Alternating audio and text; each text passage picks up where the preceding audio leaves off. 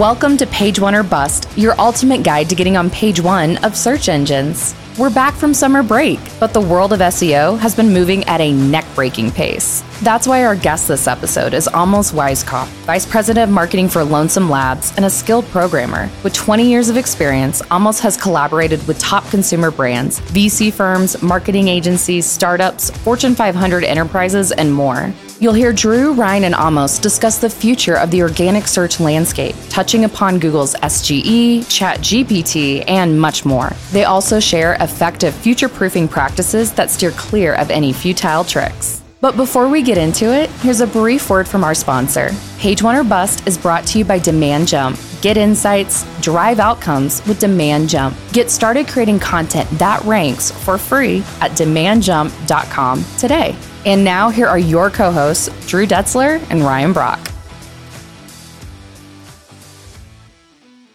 Ryan, welcome back. It's been a while. Uh, a little it, summer hiatus. Yeah. How was your summer? Oh, it was busy. You know this already, Drew, but for our listeners, I'll say you decided to send me uh, all over the country for the last several months, speaking at conferences. You joined for a couple of them, and we've just been actually not even the country. We were in Canada too. We've been all over the place, man. Yeah, there could be worse summers, right? Yeah, there really could be. Yeah. I mean, Vegas was not a great last stop for that leg of the tour since it was already middle of July by the time we were there, and it was 115 degrees, and my sun got red when I stepped outside for about four seconds. But you know, know. yeah, Ve- Vegas in summer wasn't a good idea. But other than that, uh, we had a good summer, but we're happy to be back. So let's jump into it. We have a, a special guest on the show, Amos Weiskopf of Lonsome Labs. He's the VP of Marketing. Amos, welcome to the show. Great to be here. Thank you for having me over. This is actually our second time we've had a guest in Israel. Yeah. And it just blows my mind how far we are from each other. And you sound crystal clear right now, Amos. I'm so excited to talk to you. Likewise. Amos, I'm interested to learn a little bit uh, about your background, wh- where you came from in the marketing world, and, and when SEO first came on your radar. Well, I started developing websites back in the very early 2000s. I think my first website was about in the year 2000. And the first year I really stepped into SEO was in the year 2006, where I created my first large scale website. It was called wepapers.com. It was uh, a platform for students to share uh, academic knowledge and then sort of became a startup that I built. And then I also started blogging around that time with WordPress and I kind of in love with the with the world of SEO. I love it. I'm going to ask the beginning to end question here, and then we'll kind of jump into the middle section of this. But from that time in 2006 until now, how, how has your philosophy on SEO changed? I'd say quite dramatically. You know, in the early 2000s and the mid 2000s, it was all about sort of trying to outsmart Google and your competitors. And a little bit later, you know, in the early 2010s, it was about providing maximum value to my users. And then around 2016 and onwards, I think my philosophy over SEO shifted and uh, matured to perspective where SEO is about sort of being a minion of Google, a working bee in, a, in the Google Hive, working dil- diligently to make Google bigger and better, and simply being re- rewarded with uh, traffic for it. That's a freaking awesome way of, of, phrasing what I think is is my philosophy as well. I mean, we we talk a lot about networks of content and hubs and spokes, and the whole thing looks downright beehive-ish if you think about it. Like the way that we like to do content we're, we're constantly thinking about what are all the different pathways somebody's going to walk down to learn about a topic and we need to build those pathways ourselves. And yeah i mean there's not much different there between building a pathway and building another little hexagon in a in a beehive. That's pretty cool. I like that. I think we're all little workers are making this puzzle called the internet a little bit better. And uh, i think yeah i kind of like the, the role of seo which is sort of both into making the content and making sure the content is ready, but also connecting every little, connecting every, everything, connecting the dots, connecting little different chords of the web together so everybody can access everything. I love that. All right. So that is how your philosophy has changed from starting uh, in SEO until now. So let's talk about another massive change that's happening right now and will continue to happen. So let's jump right into AI, the dreaded AI, right? Yeah. Amos. what do you think AI's impact is on organic search, uh, not only right now and, and immediately, but uh, also in the future? No, no, no. I'm going to belay that question and I'm going to start with a different question. All right. Amos, are you as tired of talking about AI as I am? I'm I'm exhausted, but uh, but I sort of still love talking about it. yep. Yeah, Um, same. Guilty of the same sort of sick uh, addiction. you know, we can already see how AI and specifically chat AI is forcing Google to react. And, you know, the greatest threat that uh, stuff like ChatGPT and well, specifically ChatGPT poses to Google, I believe it's the threat to their ad revenue, which makes up 80 to 90% of their revenue and revenue. And Google is evidently becoming very alarmed and very nervous by this. And you can see it sort of diverge into two different aspects. First one is very negative, very, very negative. And the second was hopefully positive. Yep. If you look at the possible negative stuff that's going to come out of it, I think it's going to reduce result diversity. It's going to help erode the literal skills of users to analyze, think, and even have basic digital literacy, which is going to, I think, change the web. Can we double click into that Amos? Because I, I'm going to be honest with you. Like, I have shared that fear, like almost exactly word for word what you just conveyed. That's what I've been thinking about. But I've had access to it. I'm sure you have as well for the last month or so. I've found in practice, and maybe like I need to hedge this by saying, of course, I am a search marketer. So I'm not your average person using the internet. I get that. All right. I'm, I'm aware of that. But as I'm using it, I'm finding that like virtually every time, the actual generative element of it is pretty minimal. It's pretty small, doesn't give me a lot of information,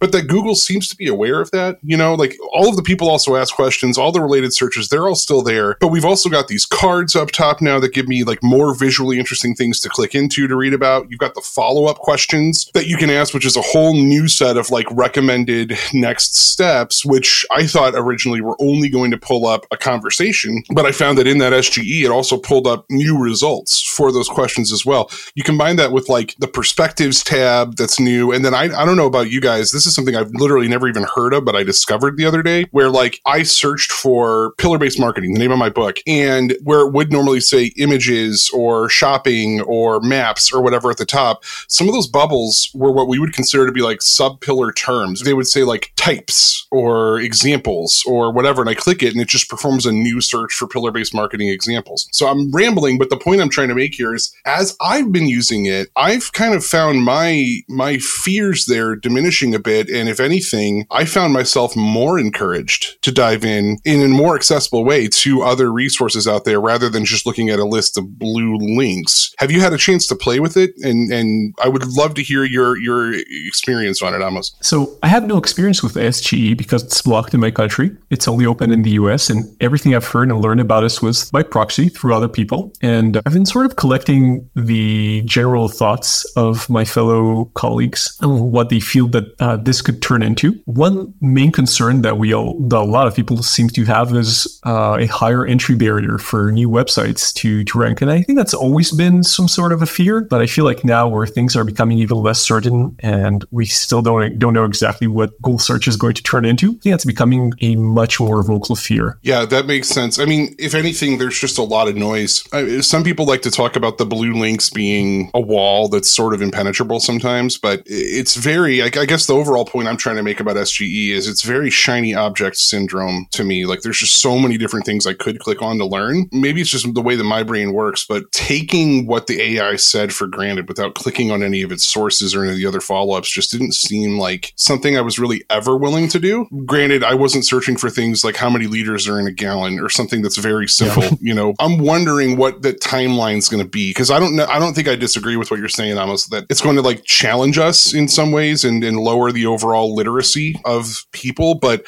I wonder if it's going to happen right away or if that's going to take a long time and if something could intervene in the in the interim. It sounds right to me. It's really hard to say. I think we're going to see some more accessibility to more people, especially people who are having a, sometimes like me, uh, especially if I had a couple of drinks, having a little bit of difficulty articulating their thoughts. And I, have I found that ChatGPT is is supremely superior to Google. It's funny, but I feel like as Google will try to imitate those chat, chat AI systems to better understand the users and thus provide better accessibility to everybody, they're also going to improve their product itself. You know, today, I'm not kidding. I made a screenshot of this.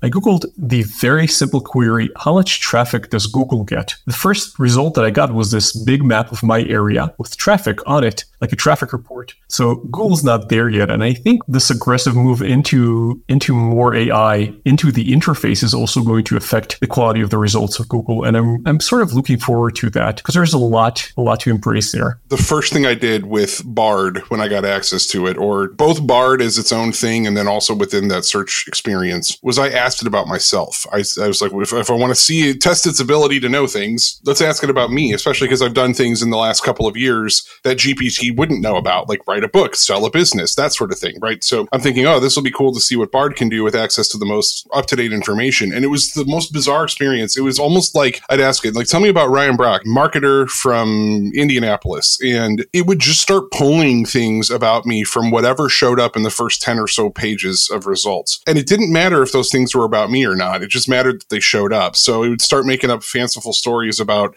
awards I've won that I've never won and places I've been and things I've done. And I found that bizarre. Like I I, I agree with what you're saying. Google's AI is far behind GPT. And it, you'd think it'd be the other way around because they have access to the most up to date information, but it's not. It's pretty bad right now, honestly. I think this is a sign that we're going through another cycle of centralization and then decentralization. And I think everything with technology has been like this, especially with the web. It's always been going through a cycle of centralization, then decentralization. And I think we're maybe at the brink of a decentralization part of the cycle. And the reason I'm saying this is while Google's uh, market share for search is still hugely dominant, they're still at 90%. I'm very excited about some future possible products. For example, Elon Musk's uh, XAI, could that be turned into a search engine or just a new way to retrieve information? I'm really hopeful that it will be because he does have some beef with the founders of Google, and I kind of wanted to see him getting into this space. Then again, there's another part of mine that says, no, Google is going to remain the monopoly for this for a long time, but it'll be very interesting to see how things progress from here. Yeah. Yeah, I agree. And, and like you said, it, it, a source of finding information. And that's what we're all concerned about from our own personal experience. And then also, I'm thinking about it uh, from a CMO perspective. I want them to find my information, I want them to find my website. And that's why I'm spending time on SEO. Do you think this new experience that's you know being beta tested and wherever this future leads, how do you see it impacting websites and the traffic that I get on a daily basis to, to our website? And do you think there's any industries or, or types of web, websites that'll be disproportionately affected? My first guess, and this is just from seeing some glimpses into GSC, is I think they're going to prioritize video. That's one main thing.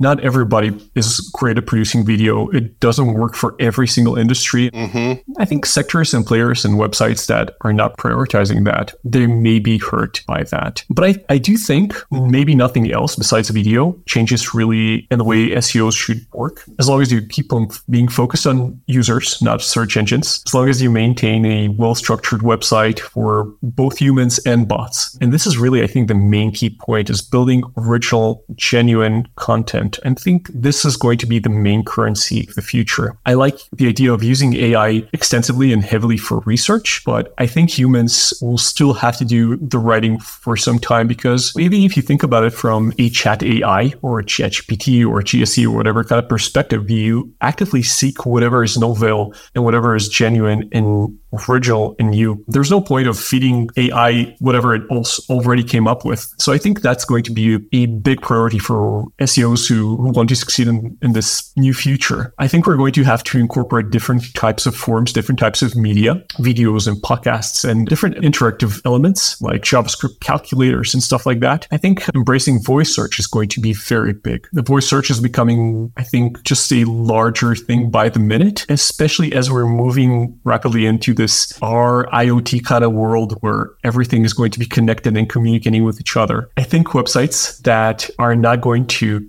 keep in mind of the main users building communities and developing strong brand identities they're going to be left behind they're not going to have the authority to be prioritized by ai i'm going to throw a curveball out there and i know based on your work at lonsome labs i think you might have some things to say about this. I think to answer drew's question in a different way because i agree with everything you just said and i'm actually particularly excited about the video part of it. Everyone thinks that like just because you can make video that makes it the best way to consume information, but there are very specific places where I want video. There's specific types of information where I want video and other types I don't. But I believe that the kind of website that's going to have it hardest in the new world is the website that's selling things, selling objects. I think if you are selling consumer goods, I think the changes in the search experience are going to impact you the hardest because we already know that doing SEO for like an e-commerce website is quite different from doing it for a B2B services website where you have to do thought leadership to establish your particular experience or your perspective or your methodology over your competitors. Whereas a thing, I care a lot less about what a brand says about its products than I do about what other people who have bought those products say about those products. And so you've got this whole dark social thing happening out there. It's been happening for a while, but Google kind of just made dark social less dark. The perspectives tab they've added to the new search experience starts pulling in from TikTok and from Instagram and from Reddit and from all of these social websites where people are talking about their own experiences with brands and things. I can see a future where that puts more of an onus if you're doing an e-commerce business that you're going to have to really build community. You said something about building community. I think Google's now making that community building a visible part of search, which means the old way of doing SEO for e-commerce is going to have to make way for the new way, which is dark social. It's building relationships, getting your stuff out there in front of people who are willing to then go tell other people about their experiences so that you can be found that way. And then we're not talking about Amazon here necessarily, but I'm sure this is at least a little bit close to your world, Amos. Yes, absolutely. You know, I've been working in consumer goods for nearly the past 20 years, and we always had the challenge of maintaining social media because fact of the matter is most people don't really care. They're not that concerned or that excited unless, you know, of course, unless those are really special products. Most people don't really care to a passionate degree to discuss products.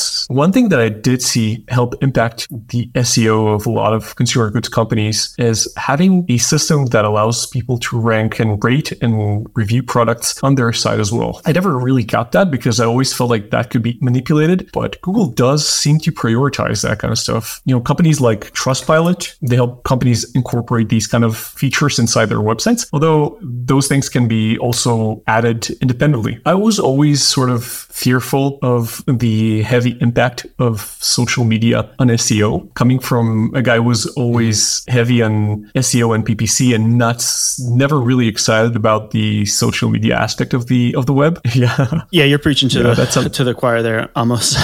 All right, so SEO landscape's constantly changing, right? What are some things that marketers should not be concerned about in the SEO world right now? What are some what are some outdated techniques that they shouldn't be concerning themselves with? I think the main thing I would not be at all concerned about having my competitors building a ton of content using AI because that's basically, I think, our contemporary keyword stuffing. Agreed 100%. If everybody can do it, then it's not in and of itself an advantage. And that's something that, like, I wish I could stop saying, you know, but I agree. Like, you can use the tool, become more efficient, make sure that you can actually keep up with your competition. But if you think it's just replacing the actual work of building authority, then you're mistaken. I agree. I think a lot of websites are going to be heavily penalized for this over reliance. I think it's a form of disrespect your users. Since the Yandex leak, source code leak mm-hmm. in, I believe it was January this year, a lot of information came out of the inner workings behind the scenes of this specific search engine. And I think that does have a lot to do with Google because I believe they've poached a lot of engineers. There's, uh, I'm sure there is all kinds of information that passed uh, back and forth by uh, the changing between these two companies. Some things I've noticed simply don't change, even with the heavy neural predictions and linguistic boosting and advanced computations that's been more and more involved in these search engines. Some things have just don't change. For example, in the technical aspect or of it, health metrics like host quality and the HTTPS and security part of it, having no viruses or malware on your website, that yeah. nothing has changed. It's still the same. The same thing with anything that has to do with structure, right? The URL structure and page structure, your entire website structure. I think structure, metadata, schema markup, rich snippets, those things will just continue to be bigger and bigger because no matter how much computation you throw into it, it's still the easiest way and the most effective way for search engines to understand your website and who is your audience and what information you're giving out. The other thing is, and this is really the main thing, is that content quality will remain at the top. So I used to say, and this is really something I hated to hear this uh, awful phrase, content is king. And I think it's not. I think context is king. That's the same thing, by the way, goes to links because we used to think, and this is another really bad form of SEO that I was also involved in in my early years, regretfully, is that notion of build as many as many links as possible. Just stuff the internet with links to your website. And no, it's terrible. It's harmful. It's a really good way to get yourself thrown out of Google, out of the first page. And here again, context matters.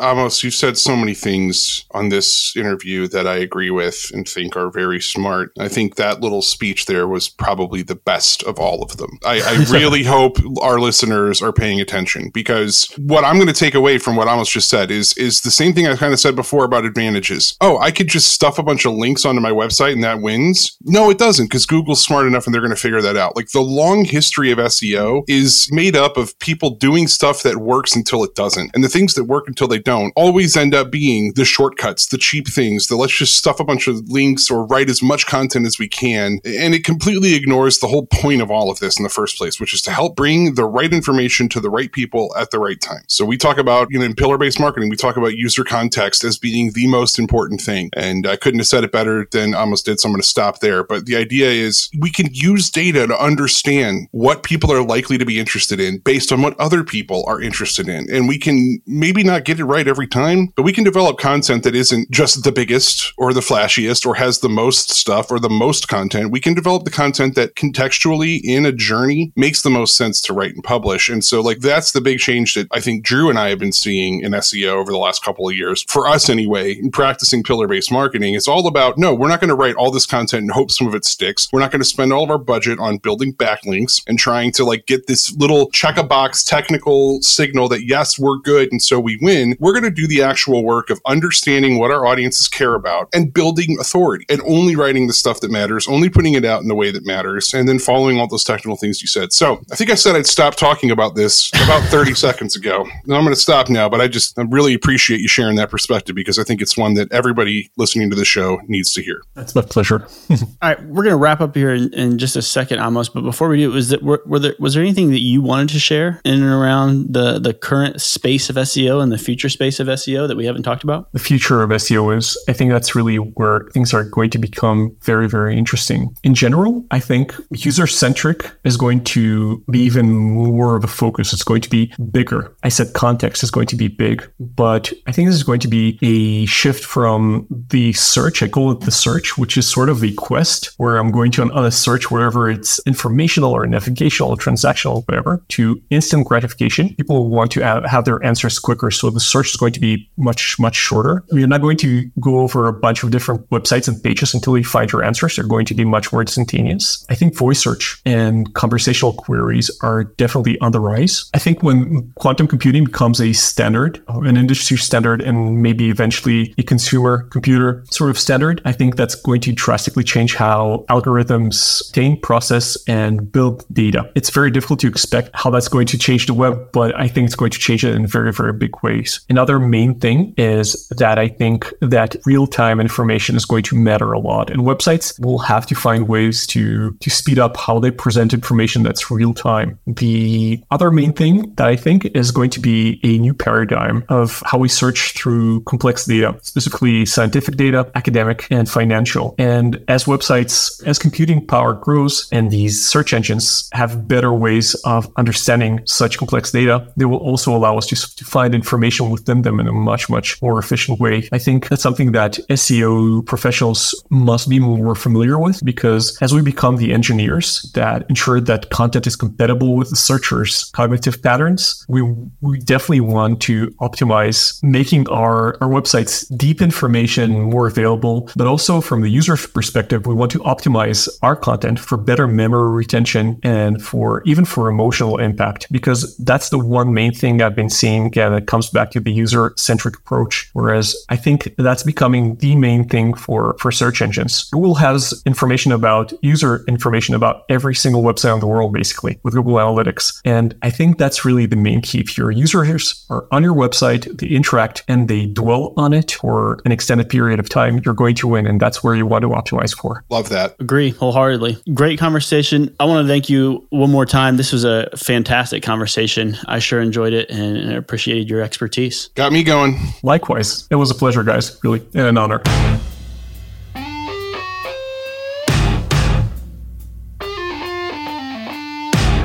That was a great conversation with Amos. Man, it really was, wasn't it? Mainly because you guys agreed on quite a bit. You guys are very similar views from very different parts of the world. Well, it's funny because like I always talk about how like with the pillar based marketing thing, one of the hardest jobs I have, and by extension you have, Drew, is like convincing people that like there's a different way to think about SEO. Yep. And a lot of people are like really steadfast in whatever beliefs they have about SEO. But then you also meet people like Amos who have been doing it for a long time, and they, like me at one point, and like you, Drew, we realized that it's changing all the time. So better not have that unalienable faith that the one thing you're doing with SEO is the best way to do things. And so like that was what I loved about him and how he talked about things that like things are changing. Some things are going back to how they used to be. Some things are going down a path that we can't understand right now. But like the idea that we don't have to do the thing that's always worked and that the changes right now are faster than ever before. The way that he framed that up, I liked because I think it's a healthy headspace to be in if you're in the business of trying to win on a website that you don't own or have anything to do with, which is Google.